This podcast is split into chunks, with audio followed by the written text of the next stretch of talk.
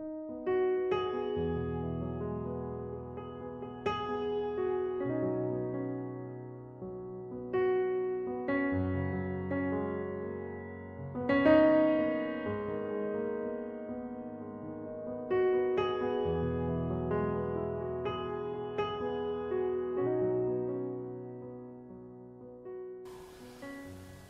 the reading this morning is from Exodus chapter 17, verses 8 to 16. The Amalekites came and attacked the Israelites at Rephidim. Moses said to Joshua, Choose some of our men and go out to fight the Amalekites. Tomorrow I will stand on top of the hill with the staff of God in my hands. So Joshua fought the Amalekites as Moses had ordered and Moses, Aaron, and Hur went to the top of the hill. As long as Moses held up his hands, the Israelites were winning. But whenever he lowered his hands, the Amalekites were winning. When Moses' hands grew tired, they took a stone and put it under him, and he sat on it. Aaron and Hur held his hands up, one on one side, one on the other, so that his hands remained steady till sunset. So Joshua overcame the Amalekite army with the sword. Then the Lord said to Moses, Write this on a scroll as something to be remembered, and make sure that Joshua hears it, because I will completely blot out the name of Amalek from under heaven. Moses built an altar and called it, The Lord is my banner. He said, Because hands were lifted up against the throne of the Lord, the Lord will be at war against the Amalekites from generation to generation. This is the word of God.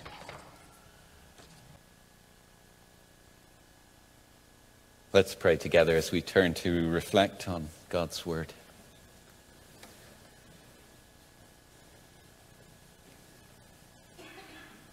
Lord, help us to see with your eyes and to hear your voice. Speak to us, for your servants are listening. We pray in Jesus' name. Amen. Through, throughout the book of Exodus that we have been studying, I, I, I think I have discerned a pattern. Whenever Moses is, is presented with a crisis, he, he, he goes to God he is upset. He doesn't know what to do. And he cries out to God. God responds and tells him what to do. But I find it interesting that, unlike those other events that have preceded this one in our passage this morning, in this story, where Moses and the people of Israel are fighting the Amalekites, Moses isn't reported as going to God with this problem, with this crisis. There's no report of Moses crying out or, or pleading with God. Moses doesn't say, as he said in the story, the last story that we looked at, What am I to do? When he, the people came to him and they, they were threatening him. He says, What am I to do with these people? But he doesn't do that here. And there's no report of God giving Moses any instructions either. Now, perhaps Moses did go to God and God responded there at Rephidim, but the text doesn't tell us any of that. It, it doesn't say that in the Bible. And Sometimes in the Bible, what the text doesn't say is as important as what it does say. In the situation we have before us in this story, it's not a case that Moses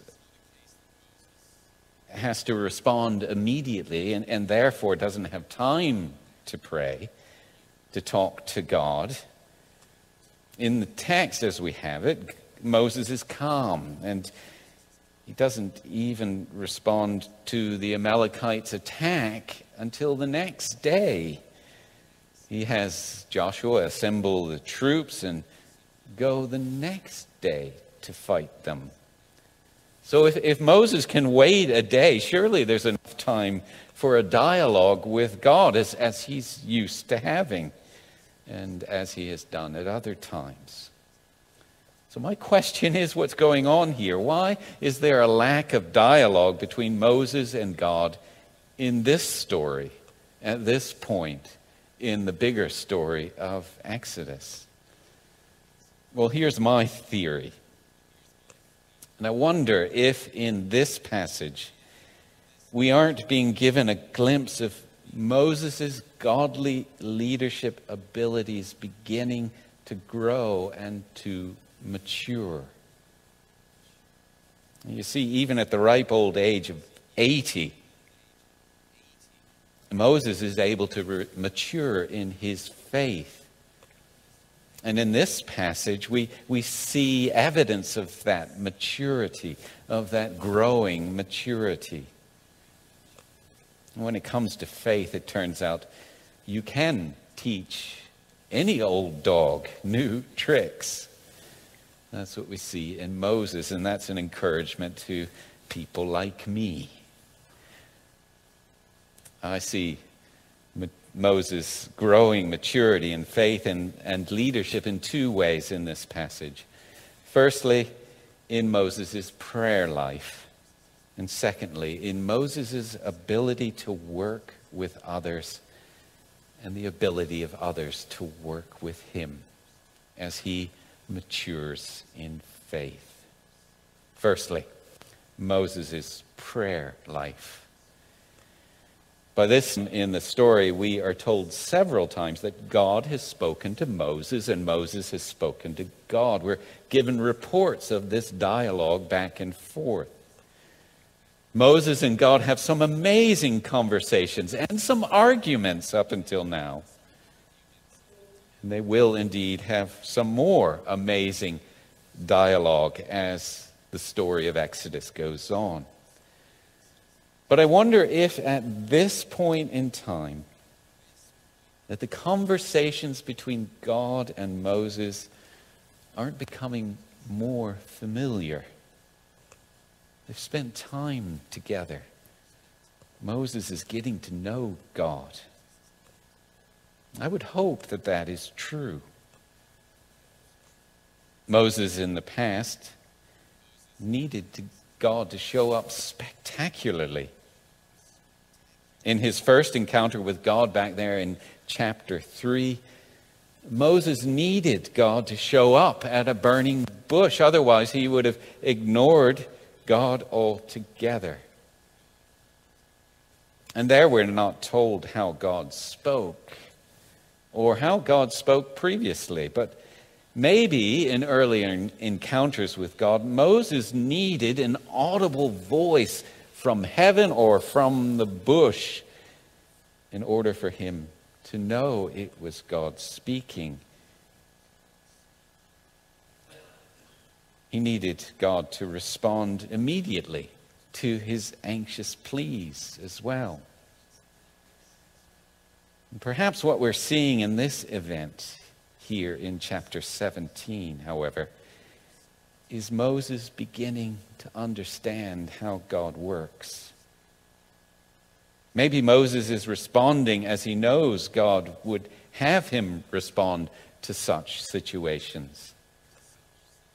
Maybe he is beginning to see things as God sees them and hear God's constant voice deep in his soul and not from a bush and not out of heaven. Here in Rephidim, Moses clearly and calmly sees the situation. He sees the vulnerable Israelites. And by this point, Moses has learned just how much God cares for these people, despite their grumblings.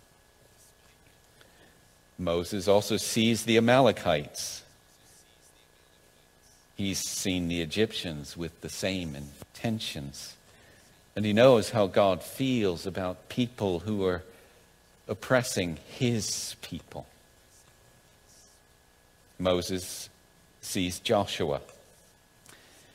And maybe he sees in Joshua a little bit of himself, and he comes, he has come to know how God can use someone like Joshua, just as he's used someone like himself. And Moses sees his staff. He sees this staff that God has given him. He looks down at this thing in his hands. This is what God has given him. What God gave him when he first doubted his own leadership abilities. Through this staff, God had proven over and over again to himself and to others that God can use Moses, even Moses. And so, using all the experience of God that Moses has had up until now and using his God given powers of leadership. Moses, through prayer in this story, does what he believes God would have him do. But this time, he does it without having to wrestle in prayer. This time, Moses calmly goes up the hill and he holds that well tried staff high. And the children of Israel prevail over the Amalekites. Such reflections in the heart of a veteran saint, like we see here in Moses, which I think are the, the backdrop to this passage, are also prayer, even though they can't be reported in the way other prayers can be recounted as they are recounted in the rest of Exodus, where God says this and Moses says that. And this type of prayer is, is surely, I believe, a sign of maturity in the life of a believer like Moses. And I think we need you and I and Moses need both kinds of prayer that we see here. We sometimes need God as a burning bush. And God will sometimes show up in that way. We sometimes need to wrestle in prayer, crying out to God for guidance because we don't know what to do. But also, as we grow in faith, God gives us the ability to, to know his heart. As we mature, we become able, without fleece or spectacular sign, to reflect on what God has said in the past and to reflect on what we know of God's heart already. And thus we're able to respond to situations in the way that God would have us respond. So that's the first sign of Moses' maturity that I'm seeing here in his prayer life. But secondly, I think we can also see signs of Moses' is maturing faith and his developing of godly leadership abilities and the way that he relies on others to do what he knows God wants done. If nothing else, this, this passage is a great example of teamwork. And we'll see more of this in the next chapter as we look at it next week. Moses sees the situation with God's eyes. But then, instead of trying to do everything that needs to be done himself, as we are often tempted to do, he chooses Joshua. God doesn't tell Moses to choose Joshua. At least it isn't reported that way in the text. What is happening here, I think, is that Moses has gained this ability to, to spot the people that God can use. Maybe Moses has got to know this young man named Joshua, and he's found in him a reliable follower, first and foremost. And he's also found in him a re- reliable ender of others. And because Moses so trusts Joshua, He allows Joshua to choose those who will fight the Amalekites. Moses doesn't do the choosing. Of course, Moses doesn't just delegate to Joshua and leave him to it. But Moses also promises Joshua that he will be there with him on the top of the hill with the staff of God in his hands. And I'm sure Joshua would have looked up to see Moses sitting there not just a few times during the battle. Moses sat there because Moses knew Joshua needed encouragement.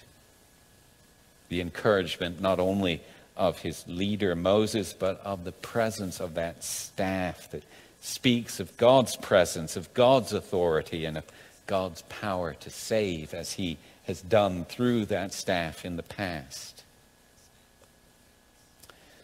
And of course, what we see happening in this story wasn't just an encouragement for Joshua and his troops from Moses, their leader. There was a miracle going on here, too. When Moses' arms were lifted, the Israelites prevailed, we're told. And when they dropped, the Amalekites began to take advantage.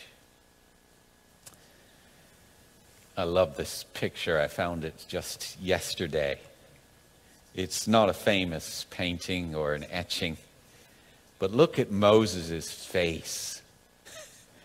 he is weary. I can relate. but look at the face of, I think that would be Aaron over there. He's looking at Moses. He's looking at Moses. And now enter the two elderly members of the team into our drama. Aaron is three years older than Moses. He's not able to fight alongside Joshua and the younger men. And we don't know much about Hur, but he too was probably no spring chicken. These two men couldn't fight, but they could stand alongside Moses. And Aaron and Hur stand alongside Moses and they watch. They watch not just the battle, but they watch Moses. Look at that etching. They watch him. They watch him not to criticize his leadership, though many in that position, that is what they would be tempted to do. They watch Moses in recognition that God has chosen this man for this job. And so they watch him with concern for his welfare. When his arms fail, they, they come to the rescue. They devise that clever plan. They get a stone for him to sit on. They stand on one on his left and one on his right, and they hold Moses' hands up. This is how they steadied their leader's hands. The word steady here is the same word that we see translated elsewhere in the Old Testament as faithful. Moses remained faithful because of his two teammates who saw his need and who creatively, compassionately, and sensitively met that need. And Moses sitting there on the rock to his credit and as a sign of his growing maturity, recognizes his own limitations Moses knows when he is weary. Moses knows when his fatigue is affecting that battle down there in the valley. And Moses is confident enough in his own leadership to let these two other men do what they themselves are called to do, to hold his arms up. And we are told that this, this is how Joshua overcame the Amalekites. As we reflect on this story, Let's think about what this might be saying to each of us. I think this passage asks some very pertinent questions to all of us here in Biggar Kirk and us as individuals. So, uh, in an attitude of prayer now, let's think about these questions. Firstly, what about our prayer life? Are our prayers full of only anxious petitions? Even though petitions are legitimate, and sometimes they have to be anxious.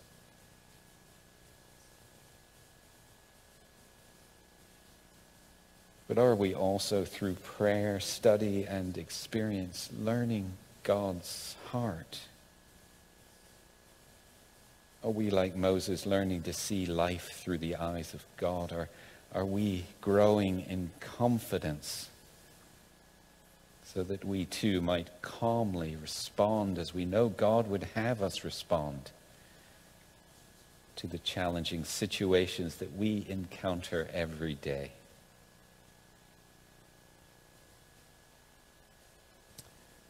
And secondly, what about our teamwork?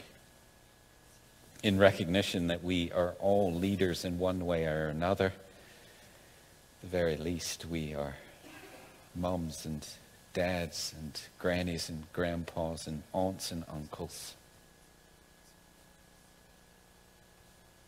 But we are also bosses. Uh, we are also elders. Are we, like Moses, leaders who can look down at the staff in our hands and know that God has called us to this. Are we confident enough to delegate responsibility to folks we know who are also called and able? Do we encourage those under our authority like Moses encouraged Joshua? And have we found the Aarons and the Hurs who we can trust to hold our arms when we are weary and when we have reached our limitations? And finally, in what situations are we called to be an Aaron or a Hur? Are there leaders that we should be supporting in that creative, compassionate, and sympathetic way that we see these two saints of long ago doing in this story?